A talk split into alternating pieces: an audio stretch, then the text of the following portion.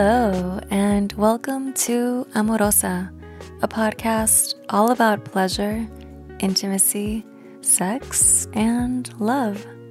I'm your host, Madre de Miel, and I talk about how to fully embody our desires, nurture fulfilling relationships, and deeply connect to ourselves and others shamelessly. This is a judgment-free zone, intent on making love and centering our pleasure.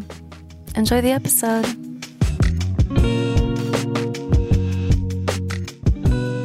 Do you masturbate? It's normal and healthy if you do, and it's normal and healthy if you don't.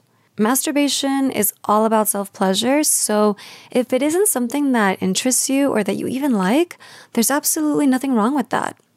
The manifestation of your sexuality is completely valid as it is, which highlights the importance of having these conversations with our partners before we assume that they even masturbate.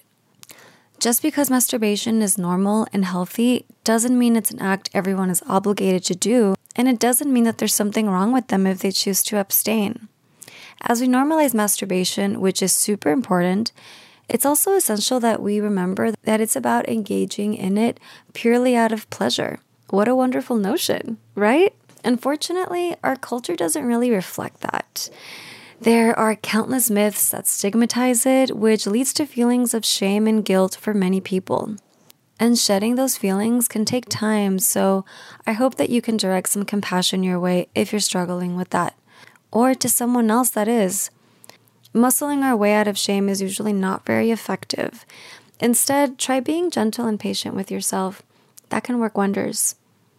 In addition to a healthy dose of self-compassion, many people diffuse the intensity of masturbation guilt when they remember that it's a really healthy practice. Benefits include stress relief, pain reduction, like when you have a headache, or if you menstruate, when you need cramp relief. Huge win. It can also be a mood boost and bolster our immunity.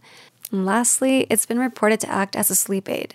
And yes, these benefits can be enjoyed doing a whole host of things without self-pleasuring.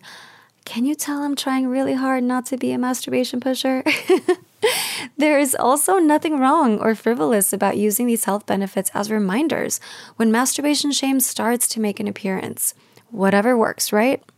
Okay, time out. Before we keep going, should we define masturbation? I mean, it may seem like an easy word to define, but research shows people's definitions of it are all over the map. Let's do a quick exercise to illustrate this. Take note of whether you would define the following statements as masturbation. Number one, touching or stimulating your genitals, but without aiming to orgasm. Two, touching or stimulating your genitals without coming, even though the goal was to orgasm. Three, touching and stimulating your lovely genitals until you orgasm. Woohoo!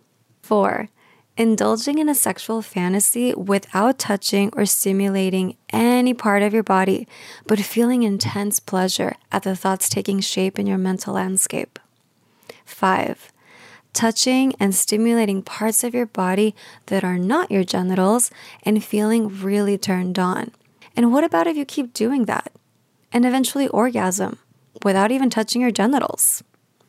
Does that count as masturbation? Now, add a partner to all of the scenarios we just mentioned, but they never touch you. Instead, they only witness you and potentially do any of the acts we just talked about while you witness them. Does that count as masturbation? Or would you think of that as sex? The Kinsey Institute writes that many respond yes and no to all of those scenarios. So, what's understood as masturbation out in the world? It looks like as a society, we don't have clarity about what we mean when we use that word. And it has also been found that this is the case for other words, like sex and infidelity.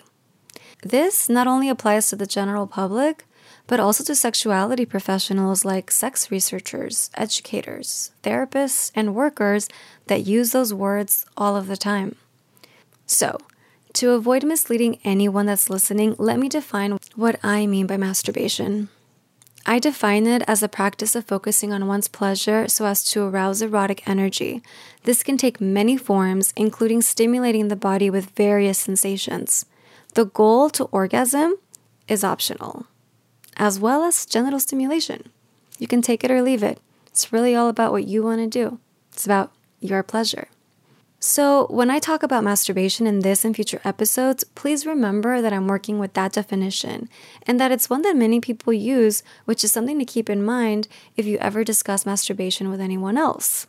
Why am I emphasizing the importance of being mindful of this? Well, while whatever definition you use may be fitting for your personal self-pleasure, what happens when, say, as an example, you ask your partner how they masturbate because you want to learn how to give them the juiciest pleasure they love when you have sex with them, but neither of you clarify what is meant by masturbation? One potential outcome, and one that I actually see a lot in my practice when these conversations take place without taking that moment to spell out a definition, is that many people only focus on what feels good on their genitals because they think that that's what's being asked. When that happens, so many things get left out of the conversation, which unfortunately eliminates the accessibility of reaching those juicy, explosive, blissed out sensations. Bummer, right? So some great questions I recommend asking when you're having this conversation that are not about genital stimulation are, what gets you turned on in the first place before you masturbate? What do you do or think about in order to escalate that arousal? When you masturbate, do you stimulate parts of your body that are not your genitals? Is there something you need to hear to get you there? I'm so curious about your fantasies. I'd love to hear them if you're comfortable sharing them with me.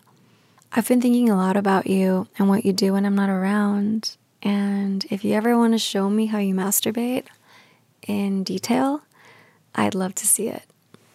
Okay. Not only can a conversation like that be super hot on its own, it's those exquisite little details that can be so subtle that really matter and make all the difference.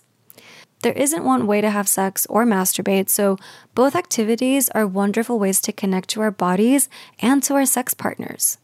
The more we increase our body literacy, the more pleasure potential we tend to have access to.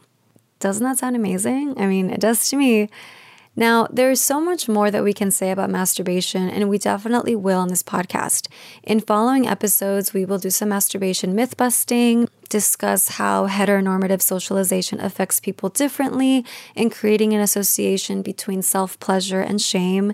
We will talk about solo sexuality and ways people masturbate without any genital stimulation, among many other topics.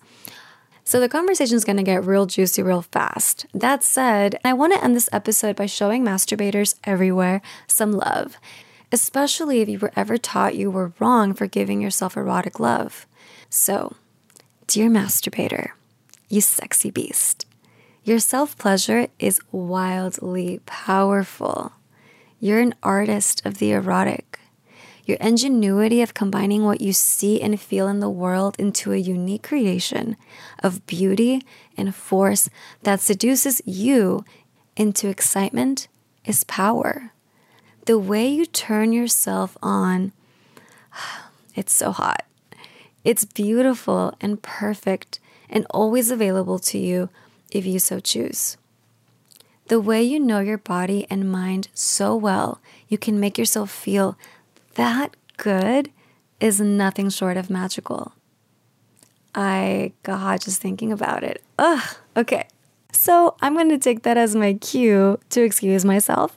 Feel free to write to my email in the show notes if you want me to share any thoughts or questions this episode stirred up in you. Sending you sweet love until next time. Ciao.